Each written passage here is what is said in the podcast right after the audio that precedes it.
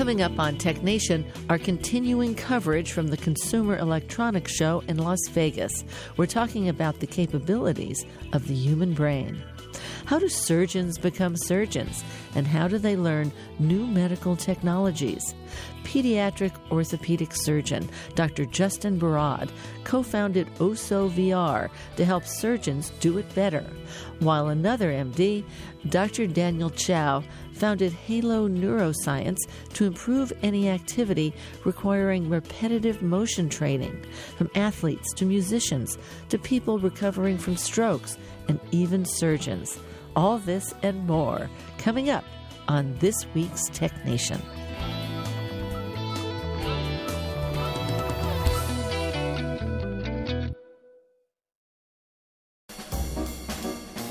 Let's Take 5 with Moira Gunn. This is 5 Minutes.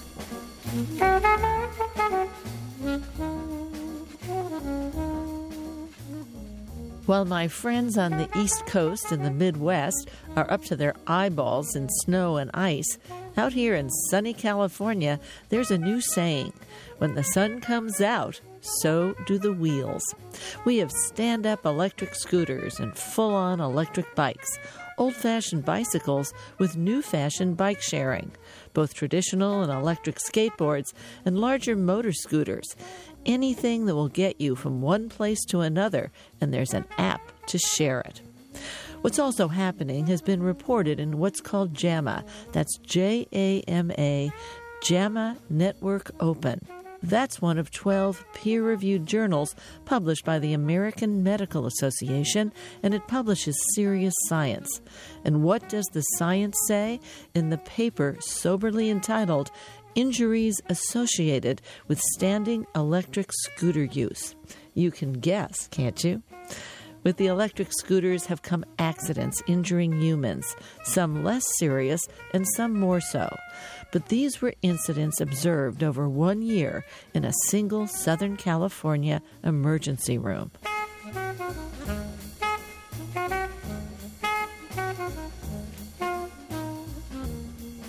You can read the study for yourself, and probably should, because we have some hard thinking to do as a society. With the sudden availability of these stand-up electric scooters ready to be adopted in an instant with an app on your smartphone, we have once again done it first and anticipate learning from it in leisure, especially so if you're on bed rest recovering from an injury. But don't get me wrong, I'm all in favor of them, but I do think we've got to figure out who, where, and when. The answer should be no, you don't get to rent them. I don't know the total number of scooters out there or the societal setting of the medical center itself, but let's just look at the numbers. 249 people presented themselves to the ER with injuries associated with stand-up electric scooters. Over 90% were riders, while something less than 10% were non-riders, presumably having gotten entangled with a scooter. Here's the numbers. 40% had head injuries, about a third had fractures, and a similar number had contusions, sprains, and lacerations. With respect to the subjects themselves, 94% were discharged the same day. 12 out of the 249 people were certifiably intoxicated. 27 patients were under 18, and only 10 patients, that would be 4%, wore a helmet. I'm not sure this is an argument for a helmet law for stand-up electric scooters. The study also counted scooter riders in a local community in a single day. Only 5% wore helmets, and few had problems.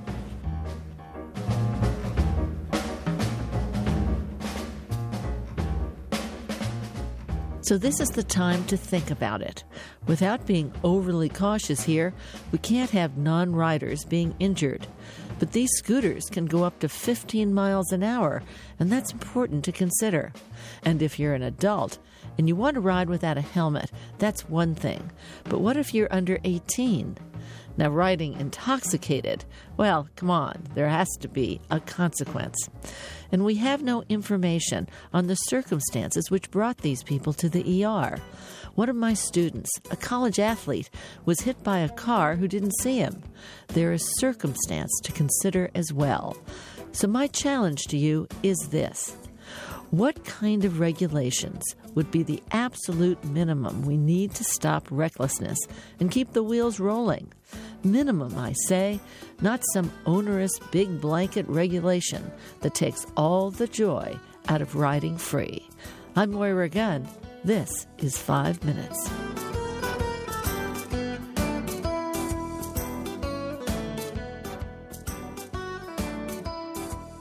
Five Minutes is produced at the studios of KQED-FM in San Francisco. 5 Minutes is a production of Tech Nation Media. I'm Paul Lancour.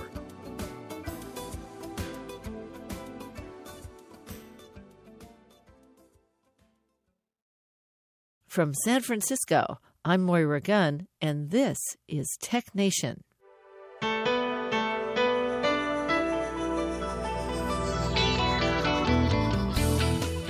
Today on Tech Nation, in our continuing coverage from the Consumer Electronics Show in Las Vegas, we're talking about understanding and tapping into the potential of the human brain. Oso VR's Justin Barad tells us about improving surgical techniques using virtual reality, while Dr. Daniel Chow from Halo Neuroscience introduces neurostimulation to affect any activity involving repetitive motion training. When the occasion arises that we can't avoid surgery, we always want a really good surgeon. But I always wonder, how do they get there? How does a medical student actually become a surgeon? How do we teach people surgery? Justin Barad is a co-founder and CEO of Oso VR. Yeah, well, it's a process that has existed for 100 years, and it hasn't changed too much in that time. So the pathway to becoming a surgeon, at least here in the U.S., is graduating college and then going to medical school. You spend 2 years in classes, 2 years doing clinical rotations, and then you'll apply and hopefully match at a residency program. And residency program is when you start getting hands-on and patient and gradually start doing more with surgery. So it takes about 5 to 6 years to finish residency, and often people now will add an additional 1 to 2 years afterwards to sub-specialize. And the way residency works is it's a very basic apprenticeship model. So you will spend time with more senior surgeons, you'll help them out in the operating room and clinic, and you'll also take care of a lot of the administrative work. Which is why the model has remained in place for many years. As we can be very helpful. And the data shows that it's an alarming amount of time, really. It's 50% of your time in residency is spent with electronic medical record systems. And another issue, speaking of time away from patients, is we actually had to limit the amount of hours residents were working because they were falling asleep on the way home. And so residents can, I do this with air quotes, only work 80 hours a week now. But they actually, when you do the math, lost about a year of training time with that new work hour implementation. So there's now less time in residency, which is part of the reason why additional years are being tacked on. So you start and they say, great, everything's all set now. You can close them up, as they say on television. And that might be your part of the surgery to begin with. Yeah, that's actually absolutely right. We love when that happens as residents because it's, you know, you finally get to do something in the case and you've been standing there for 12 hours, not eating, not going to the bathroom, and it's nice to be able to participate a little bit. So opening and closing a patient will often be some key tasks that junior residents will perform. And as you become more senior, ideally you'll be allowed to have a bit more autonomy under supervision.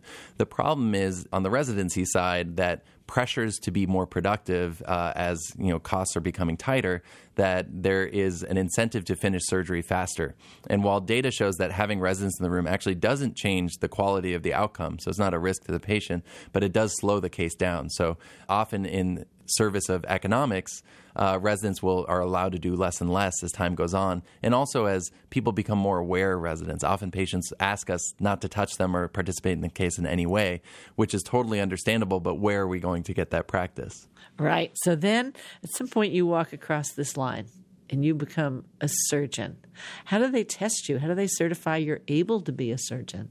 That's a fantastic question. Actually, they don't. So, and you know, whether you're applying for residency, whether you are in residency or whether you're out in the world, you're only ever really tested on your knowledge with multiple choice exams, but you're never actually objectively assessed for your surgical skill. The only time I personally was ever really assessed was I was interviewing for a residency program, and they had me play the board game Operation, which apparently I passed that exam, which is good. But this is a great question and really important issue because in the New England Journal of Medicine 2013, there was really a landmark study that showed that, and this is not rocket science, a more skilled surgeon has better results. So those patients will do better. But the problem is that if we're not measuring surgical skill at any point, then we don't know how patients are being affected. And so we can't intervene and provide additional educational resources and training to the people that need it because we don't know that they need it currently. Well, nevertheless, we know we have surgeons. So there is some way we get from point A, where you're just, you know, hopefully opening and closing and having that opportunity, to you're actually a practicing surgeon. Now, where I want to go today is, as long as you're a practicing surgeon, everything is great. Today, you have many new procedures, many new devices, many new approaches coming down the pike. How do those surgeons learn these new procedures?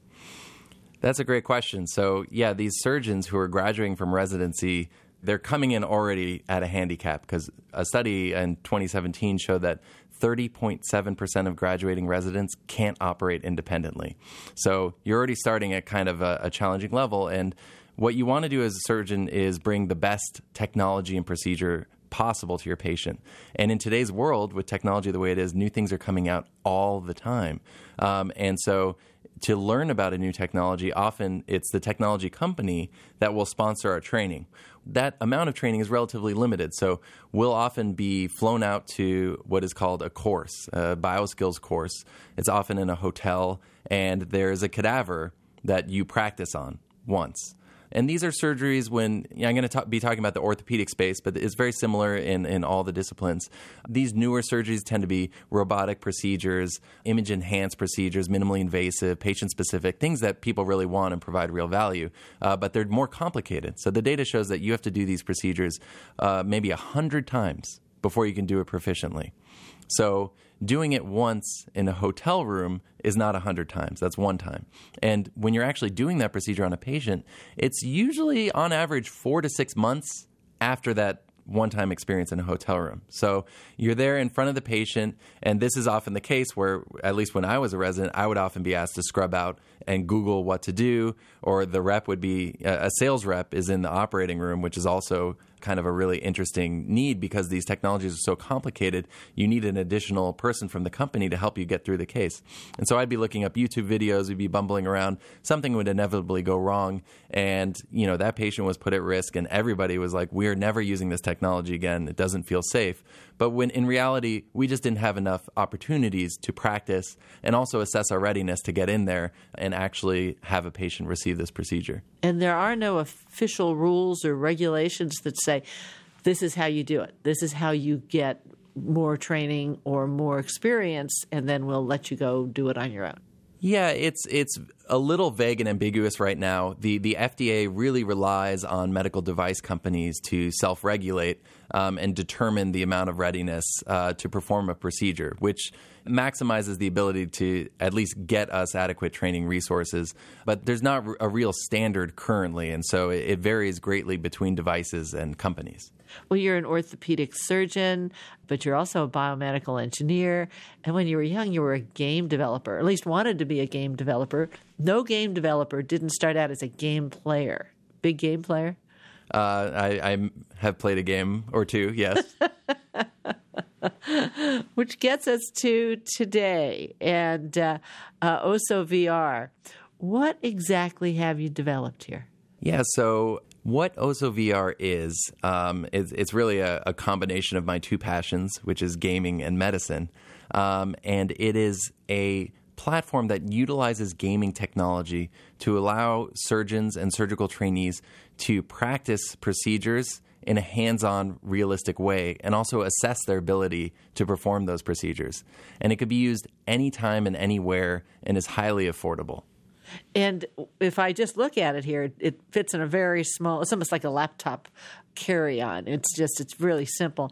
But you've got standard VR goggles, if you will, that goes over your head, two different game controllers, one for each hand, and that those each have sort of a halo around it, and then sort of peripherals. We're not talking about a lot of technology. What do you see and what do you feel when you're using this device? Yeah, so when you put on the virtual reality headset, and it's exactly as you described, you are transported to a virtual operating room where you have a patient, you have all of your instruments. In some cases, you have your team members in there with you, and they can be in different countries, and they can participate in the training or the simulated surgery with you. And they're real. They're not virtual. And these are real people, and it's very intuitive. And we do have haptic-enabled high fives, which we don't do that often in the operating room, but it's very fun in virtual reality. But once you're in there, what's a haptic-enabled high five? Yeah, so when you high five people in Oso VR, you can feel it. You can feel the hand slapping yours and vice versa. It's very good for soft skill development, which is important, and we could talk about later. So you have the headset on now, and now you're ready to run through a procedure, and so you will participate with your team, pick up the appropriate devices, and perform the steps of the surgery, and also get tested on certain steps as well to make sure that you're doing them correctly and that you're making the right decisions for the patient given the situation and the specific anatomy that you're operating on. And basically, you go from the beginning of the surgery to the end and then get assessed on your performance and understand where you can improve, whether having a better understanding of the order of operations and the steps that you need to do, whether you need to go a little bit faster, what we like to say surgical efficiency, or whether you need to be a bit more precise. You need to be more accurate with some of your 3D movements and what you're doing, and also how well you worked with your team. So you're an orthopedic surgeon. Would this be for a knee replacement? What would this be for? Yeah, knee replacements is one of the areas we definitely specialize in, and there's a very high volume of those and a lot of complex devices in that area. So joint replacement is one of our big focus areas, foot and ankle, orthopedic trauma. We just launched our first pediatric orthopedic module, which I'm a little biased as a pediatric orthopedic surgeon myself, which is really important because that space in particular, the pediatric space, the breadth of what can go wrong in a child is actually much more diverse than an adult. So it can be very hard to stay proficient at these thousands of different things. And so we can provide the opportunity for people to refresh themselves when they are going to do these types of procedures. And it's great that we have the opportunity to also innovate in this space because pediatrics is often overlooked in general when it comes to technology because the markets are smaller and oftentimes the willingness to pay is lower. So because you can't make a lot of money, a lot of people will just bypass the PEDS space. So it's always an important part of our mission as a company to democratize education. And so, whether it's attacking a space like pediatrics or bringing our technology across the globe, these are things that we have prioritized. And pediatrics could mean just smaller, or it could mean it's also a little different. Yeah, it's both. So obviously you're dealing with some smaller people who are lovely and super fun and cute. But children, and especially in the skeletal system, have a completely different problem set than you and I would have. So the procedures that they would need and the sort of pathology or diseases that you'd be experiencing are totally different than what you see in adults. And there's just much greater diversity of problems that can happen. And the number... It's more controversial in general, so the number of procedures you need to know how to do is much larger because there are multiple solutions to any given problem. Now, to be clear, we're not taking you from zero to now you can become a surgeon. Basically, you already have to have a lot of the basic surgical training, right?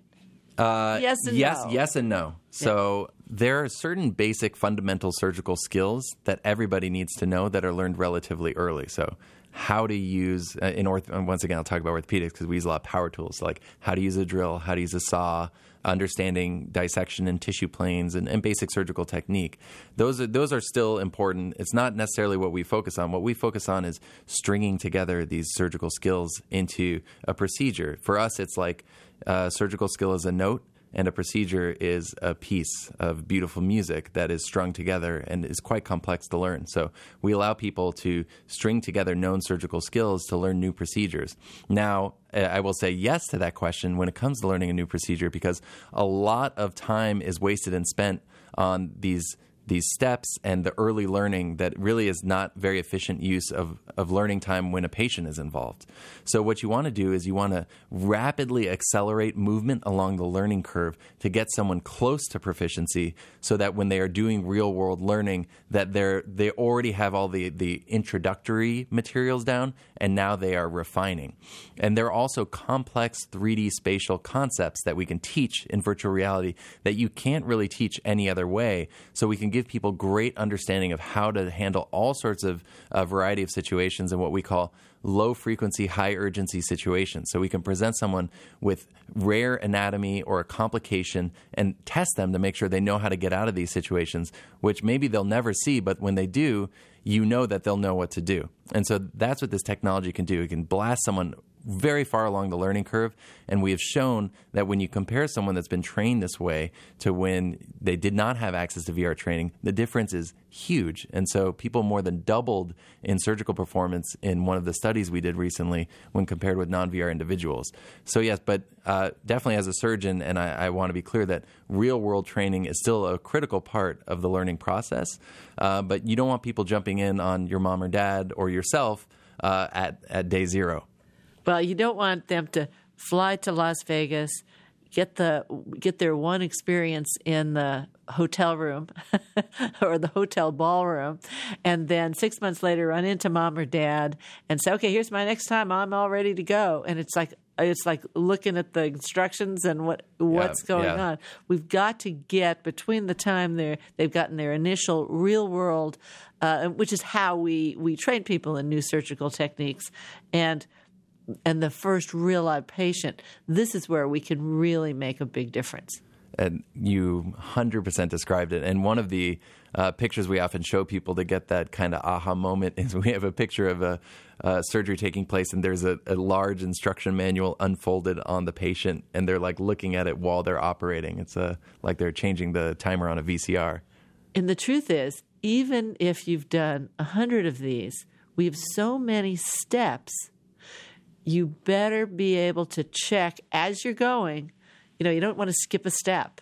You know, so there's this ability to do checklists, but you're not figuring out how to do the next one. You're not putting together a toy the night before Christmas. Yeah, I think that's a great point. You know, I think in all sectors, we're starting to understand knowledge and skill attrition. So use Duolingo, for example. If you come back after 6 months of not practicing your Spanish, it knows that now, and so you have to kind of re-get to the level you were at because you just haven't practiced. And this is a huge issue for us. So the other day I was working with a pediatric hand surgeon, and she had an open femur fracture come in, and she was like, I haven't done this in a couple of years. I wish there was a way I could rapidly refresh myself on doing it. I'm definitely proficient in this procedure, but it's been quite a long time, and I'd like to just make sure that I have every single nuance down. And so, yes, having just-in-time training or the ability to just check and make sure it's like, yes, I do understand all those little details, this is safe for us to proceed, would be fantastic. Well, mothers will even tell you as the kids were growing up and there were all this thing going on and they're cooking all this stuff and it's really great. And then they get down to, well, we're just cooking for one or two. And then, you know, 5 years later, their kid shows up and says, I really want, you know, what you always cooked. And you're like, I don't even remember what pot I used, and you make it and it's not quite right. And you're like, and it's like, but if you make it a few times, like now I remember, oh yeah, it needs more of this. And oh yeah, I forgot about this. And, you know, and it's like, so I don't care who you are and what it is. That's the nature of being human. And if my mom is listening, it would be ricotta stuffed shells. So start practicing now, Mom. You can do that without VR, there's a couple of things that I want to ask you about. First and foremost is what you were saying, haptics earlier, so that when you put your hand up to a team member, a real live person, someplace else, you can feel that you've sort of slapped the hand, which I guess is called cutaneous. You've heard of subcutaneous under the skin. This is skin, cutaneous haptics. We actually can experience something like that today with the iPhone. Yes, so haptics is a really exciting area of new innovation and research, and our understanding is still pretty early, but haptics is divided into different categories. And so one of the categories is something that we're all very familiar with, which is cutaneous haptics, relating to light touch, pressure, and temperature. And we all feel this every day with our phones. So our phone's vibrate function is actually a form of what's called cutaneous haptics. And there's actually a major leap in this technology recently with the introduction of what are called MEMS, microelectromechanical systems. And a great way to just compare this at home for anyone that's listening is comparing an iPhone 6 or much earlier iPhone with an iPhone 7 or 8 or iPhone 10. And you can definitely tell the difference in sort of the feel and the various sort of different feels that can be simulated. It's not really moving. You think it is. To the point where even the button press now is not a movable button, but it feels like one. And so this form of haptic feedback has, in research, been shown to be pretty effective when it comes to surgical simulation and robotics. So in the surgical space, we're really excited about cutaneous haptics. Other areas of haptic feedback that people are excited about would be skin stretch haptics, where actually these mechanical balls, almost like a shiatsu massage, will move your hand and create the sense of weight, inertia, and pressure. And so there's a company called Tactical Haptics that works with this for gaming. That's pretty cool. And then also the concept of phantom haptics. So, if people have ever used VR and swear that they felt something, but there's actually no haptic feedback there, that would be an example of phantom haptics, or your brain actually filling in the gaps. I felt this for myself the first time when I used the Da Vinci robot. And I was moving these plastic blocks around with these robotic arms, and I could feel it. I could feel the pressure of holding the blocks. It was amazing. And I turned to the technician for the Da Vinci. I was like, feels amazing. How did you simulate that sense? And he's like, oh, there's zero haptic feedback on the Da Vinci robot.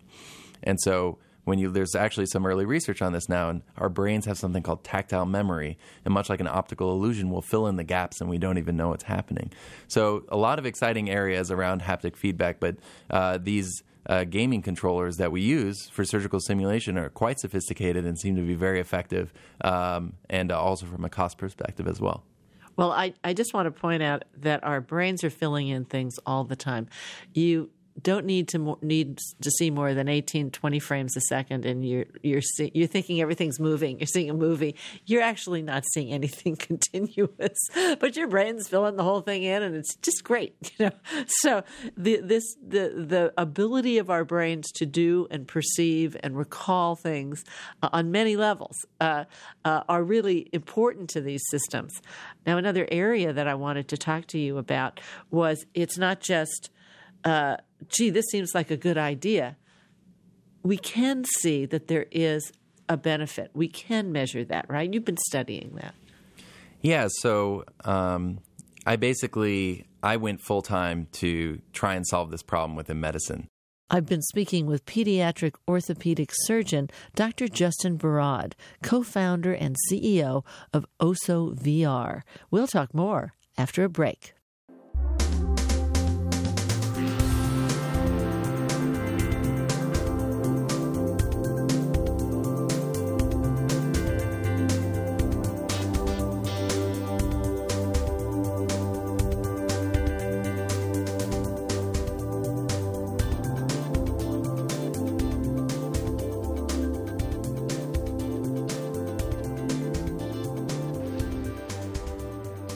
Podcasts of Tech Nation are available at NPR One, iTunes, Stitcher, and other podcast syndication outlets.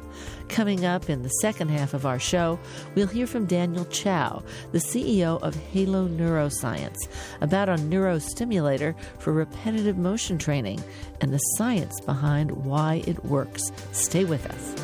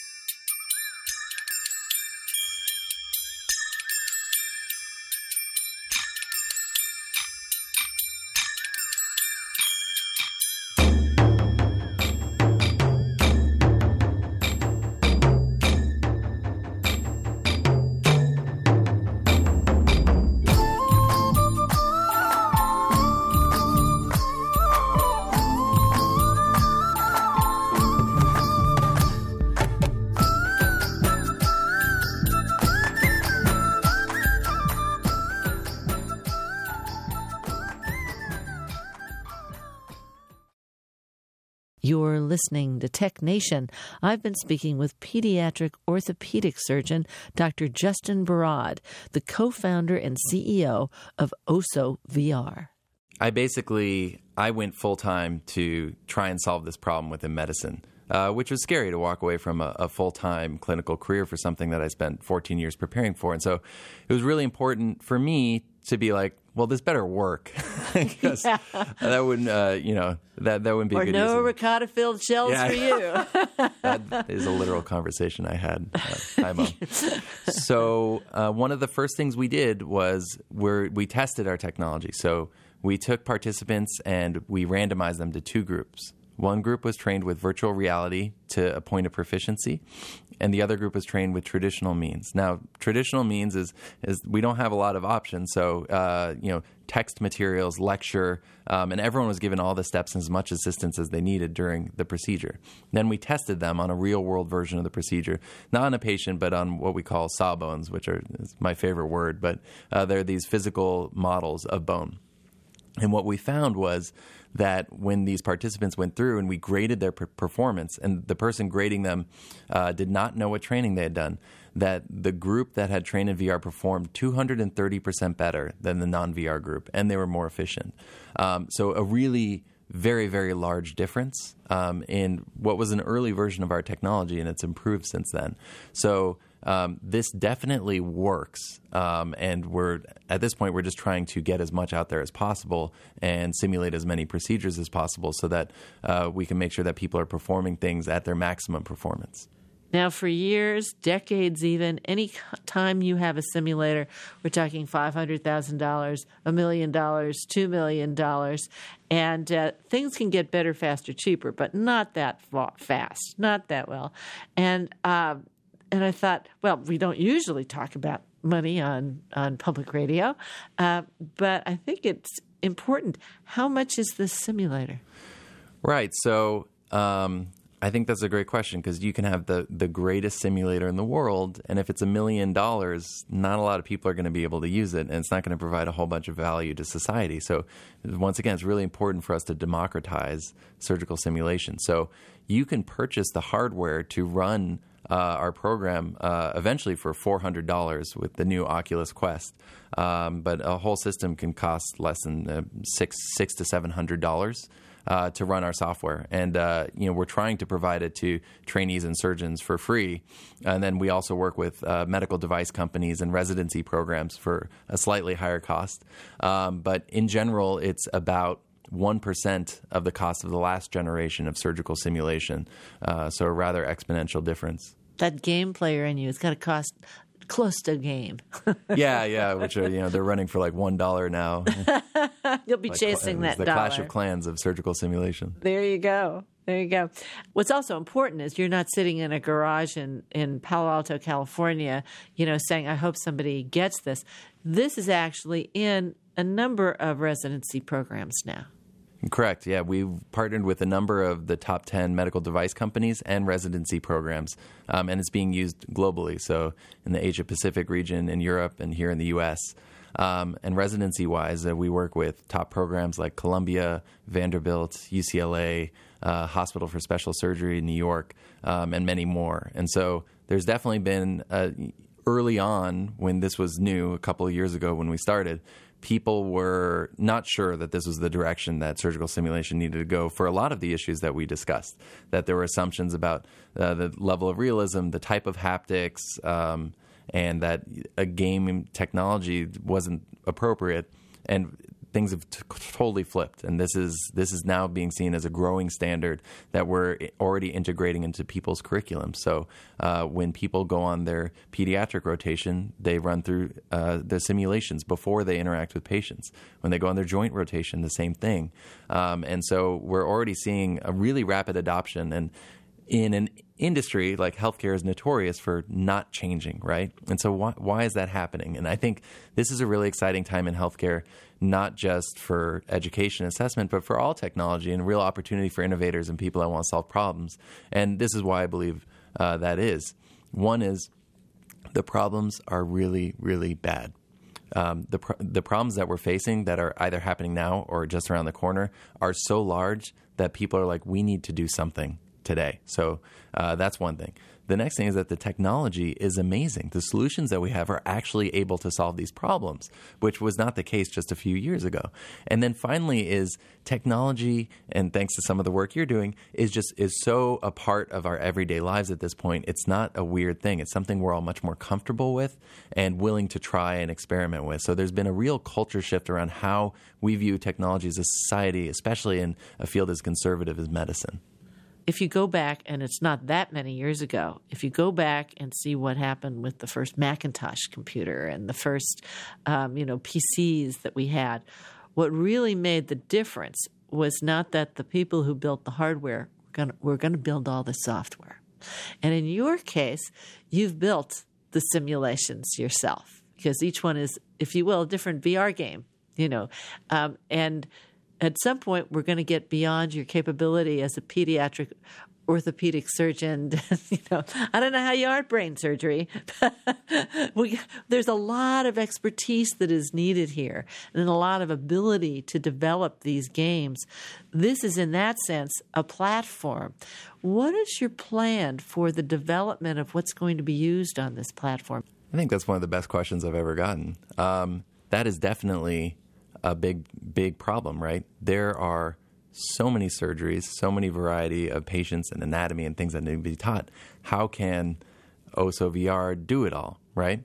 And so what we are building and what our technology really are the tools to build these simulations. And right now we use them ourselves.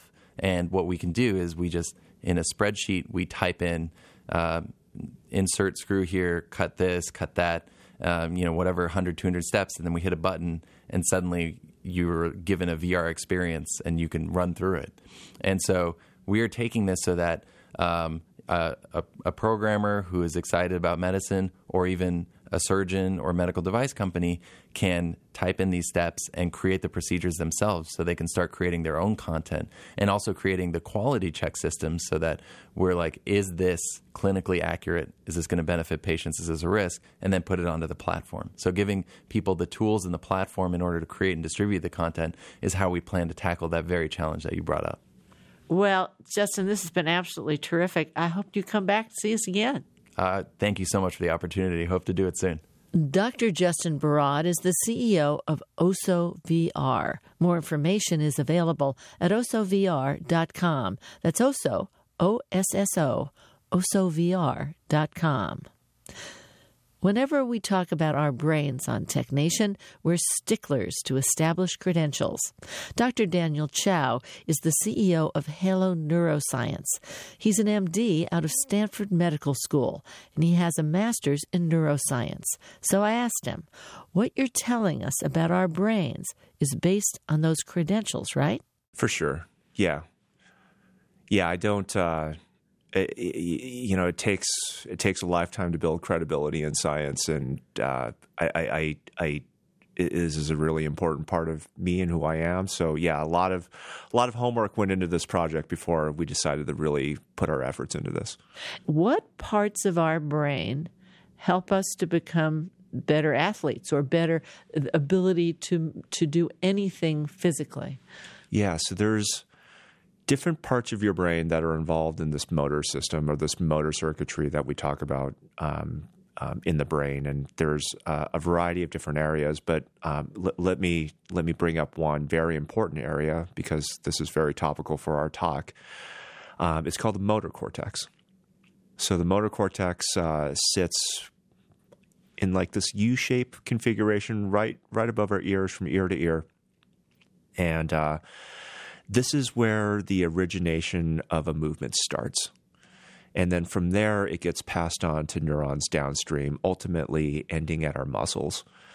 And that's what leads to movement. And now let's get over to professional athletes or athletes that are at, the very top of their game, or people who want to be the best athlete they can. How does that area of the brain relate to their performance? Yeah, so it has a lot to do with their performance. Their performance of their brain dictates the performance of their movements. So, you know, I think a lot of people falsely think about physicality as being directly proportional and like the key driver to how athletic someone is. But I think they're ignoring at least 50% of the picture. At least the other 50% is the brain. And, you know, there's our local hero, we're both based in the Bay Area, is Steph Curry. And I've met Steph. I've shook his hand. He is only a little bit taller than me and a million times better than me in basketball. So it's not his physicality. There's something else that's really special about Steph that makes him a player of a generation. And I would argue that that thing is that he's a fast learner. Like, I don't think people think about like the performance of the brain and how quickly you can learn during this unique window of time where you're still in your physical prime to get all of that learning done in the first, say, 25 years of your life so that you can use it athletically to become someone, you know, like Steph is today. So, you know, what Steph does is he's famous for all the practice and shooting 100 three-pointers after every game, so on and so forth, but he's not the only player that does that. There are plenty of other basketball players that practice that much, maybe even more, and yet they're not Steph. So what is it about Steph that makes him great? And I would argue that there's something about his brain. The plasticity of his brain is more robust, and he's able to feed his brain training repetitions that are stickier to his brain more so than other people's brain, and that's what makes him great. Now, as I recall, part of the reason you practice, even though in Steph's case, he sure does know how to play basketball. We all know that. But while you're practicing and practicing and practicing, when you're in a live situation, you don't have the time to think. So now I want to do this. You need your body sort of to react. You need your brain to be driving it on a less than conscious level, and that it will do what it's supposed to do and you want it to do without you having to consciously think about it. That's what right. A lot of the training is about. But if you're able to practice for fewer hours, that may be part of what you're talking about with Steph. Yeah, that's right. So, you know, we call, you know, this movement that you master where you don't have to think about it, we call it different things. Like, you know, there's this word muscle memory that it probably speaks to this most commonly. So, you know, what is muscle memory? Muscle memory is a movement that you can call upon without really thinking about it. Like we're walking down the street, there's this motor program stored somewhere in our brain that just kind of happens automatically, and you can type and chew gum and do other things. Now, for Steph, he's practiced shooting three-pointers at a level that the world has never seen, and he's able to call on this motor program where, you know, he's got five gigantic guys chasing him down, trying to do everything they can to block the shot. But the nano window opens, and Steph shoots, and it's 3 points. He shoots, he scores, yeah. So yeah, like this is, yeah, you know, I think what we do as amateur athletes or professional athletes, everybody in between, the reason why we train is we're almost begging the brain to commit it to muscle memory, right? There's, you know, this 10,000 hour rule or whatever, but you know, this, like, you know, the concept here is that, feed the brain literally thousands of repetitions and hope that one day it can, like that movement is committed to muscle memory. And this is celebrated in culture. It's like, whoa, like so much practice leading to this kind of perfection. But, you know, my question as a neuroscientist is like, you know, like what's going on here? Like, how can we optimize this? Like, has anyone ever asked the question, like, why does it take so many reps? You know, why is the 10,000 hour rule the 10,000 hour rule? Like, why can't it be 5 or 2,000 hours? And why, in my case, is it 30,000? I somehow doubt that, but yeah. So, you know, we ask these questions, like, you know, how can we make training more meaningful to the brain? And can we do anything to the brain to make it such that it learns faster? And now we go back to that area of the brain that you shape sort of from ear to ear on top of your head. that you were describing earlier. Right. So, you know, we've developed a product. It's a neurostimulator. So it uses electric fields to stimulate the brain. And in this case, the specific part of the brain called the motor cortex. Now, like, what if we stimulate this part of the brain before practice, almost priming this part of the brain so that it's more excitable? Now, if we do this, it turns out that if you feed the brain physical training repetitions while it's in this prime state, it can learn faster. It can accept that information more robustly. It can accept that information at an accelerator rate such that it's committed to muscle memory faster. Now, you're not just saying that. There's got to be some science here. Yes. I wouldn't be on your show if that wasn't the case. So, yeah, there's some science. So there's the credit goes to a couple of German scientists where a little over 10 years ago published some seminal papers using this technology called transcranial direct current stimulation, or tDCS. And since that time, you know, we've had, I think, over 4,000 papers published on this topic. And I hate to say this, but isn't that part of the brain inside my skull? How the heck do they get in there? Oh, yeah. So this electric field that we create is strong enough to get through the skull. And that's very smart of you to point that out. The skull is a very powerful resistor, electrical resistor. So, you know, it can't be an electric field that is so weak that that is basically deflected or absorbed by the skull. It needs to be stronger than that. So, yeah, you can test this experimentally, where you can take a group of people and divide them into two, and half get real neurostimulation, the other half get fake neurostimulation that feels like the real thing, but it actually doesn't work, which is awesome because everybody in the study is convinced they're getting the real thing, but only half of them are. You do some baseline testing, you do a bunch of training with real or fake neurostimulation, and then you do some post-testing. And you would fully expect that the control group gets a little bit better because they've done some training, and they do. And that's the ones with the duds? That's the one that those people are getting fake neurostimulation. But if neurostimulation is bringing anything to the party, you would expect a lift in performance over the control group with the exact same amount of training repetitions, and that's what we see. And you're not the only ones that see it. That's right. Yeah, there's labs around the world that have produced this kind of data. And, you know, I think it's important to mention that the first thing we did as a company is to replicate other people's data, other people's research protocols. Because let's face it, I mean, even in the published literature, there's some garbage out there. So, you know, the first thing we did as a company is just like verify the research, and we were able to replicate other people's protocols, which gave us a lot of faith in this technology. Well, you came in here and I thought, oh, he brings his own, you know, noise canceling headphones from the airplane, and he just has to have them with him at all times. And they're like, oh, that's your product. That's the Halo Sport. Yeah. Yeah. It looks like a regular set of headphones. And what your listeners will see is there's the one thing that's different is on the underside of the arch, they'll notice we call them primers, but effectively they're electrodes.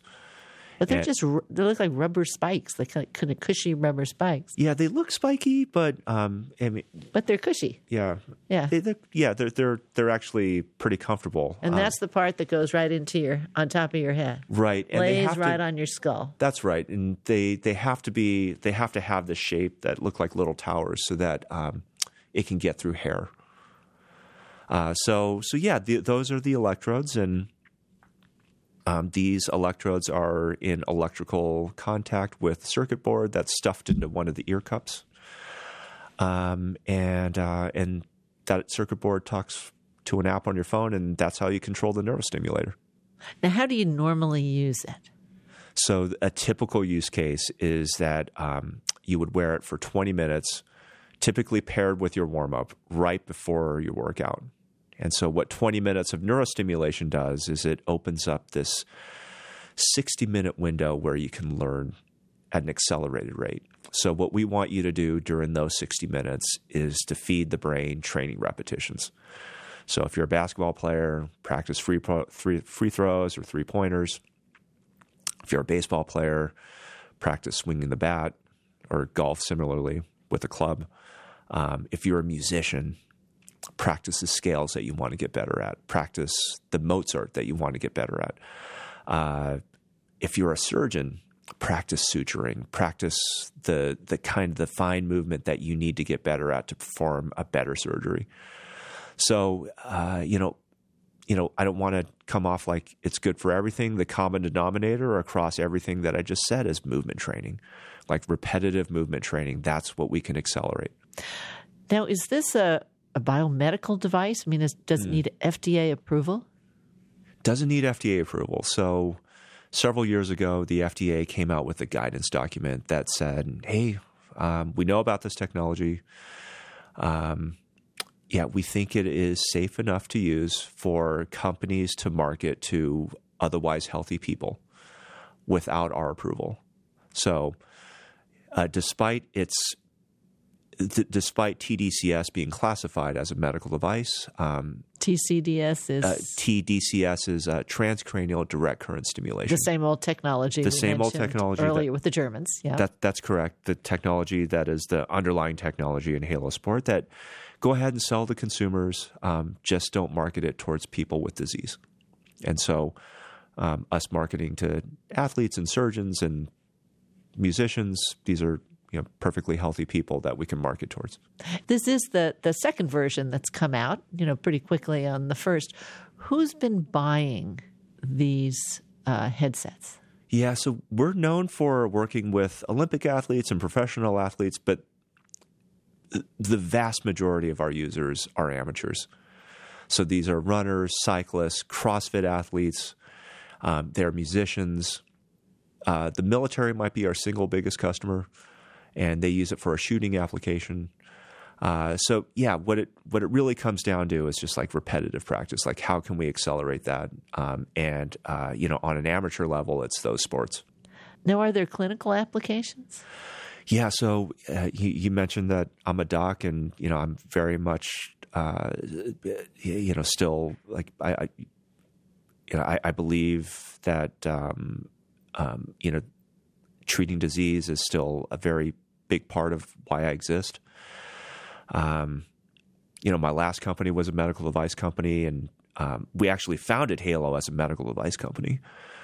So there's there's a lot of clinical applications that we're really interested in. So one clinical trial that we have ongoing right now is looking at stroke rehab. So half of people who suffer from a stroke suffer from some kind of motor disability. Some folks can't walk, some people can't use an arm or a hand, and the training for that is actually very athletic. It's movement repetitions. So to the same extent that we can help a football or basketball player with their movement training, like why can't we help a stroke victim with their physical therapy? So we've had a clinical trial that we started about 1.5 years ago, and we're looking forward to like continuing with that clinical trial. As you know, these things take a long time, much longer than we want. But yeah, we're really excited about those results. And hopefully we can provide a solution for people who have had a stroke that are looking to get their life back. So that, that's really exciting to me. When we have a really new technology, one that we can finally get to the consumer, so many times it's so difficult to figure out who's going to use it for what. We don't know that yet. And I kind of feel like that's where we are. That's true. Yeah, there's been we launched the version 1 of this product 2 years ago, and we were really surprised to see who ended up buying. So we hardly do any marketing towards musicians. We knew that it would work for musicians, but we purposely decided not to really market towards musicians because we thought it would confuse the world. It's like, wait a second, you're telling me this is great for powerlifting and also playing the violin? Like, how does that work?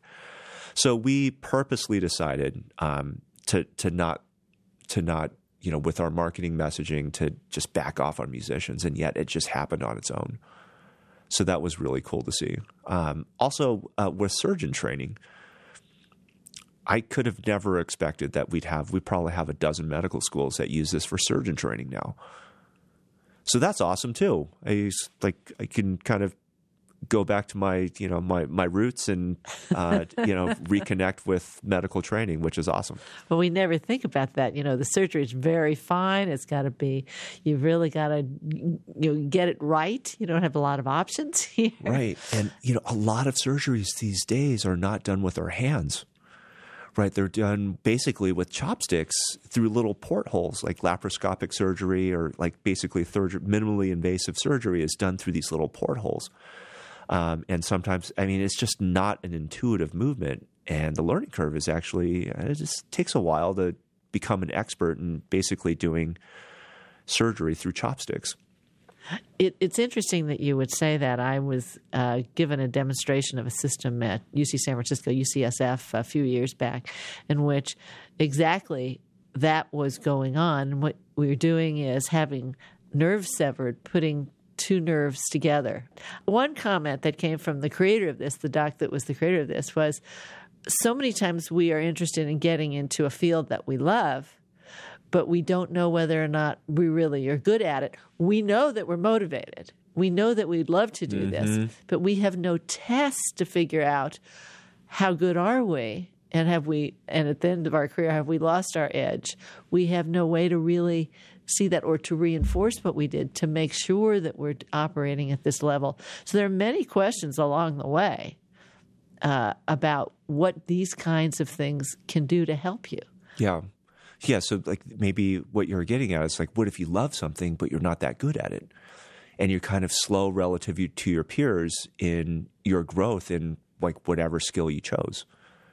I can think of a couple of folks in when I was back in college that I genuinely believe that they picked the wrong field for themselves because they were way better at something else and they could have achieved greater professional heights if they would have done something else, but they chose what they loved, which they were not that good at.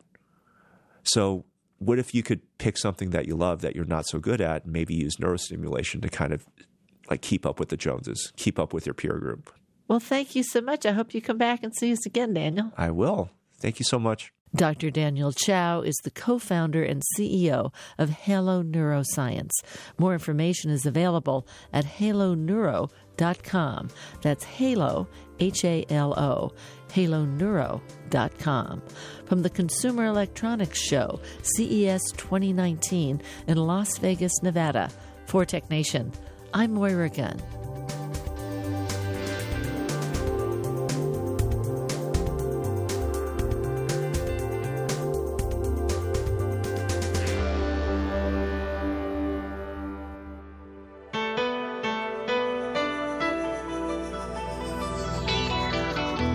Tech Nation and its regular segment Biotech Nation are produced at the studios of KQED-FM in San Francisco.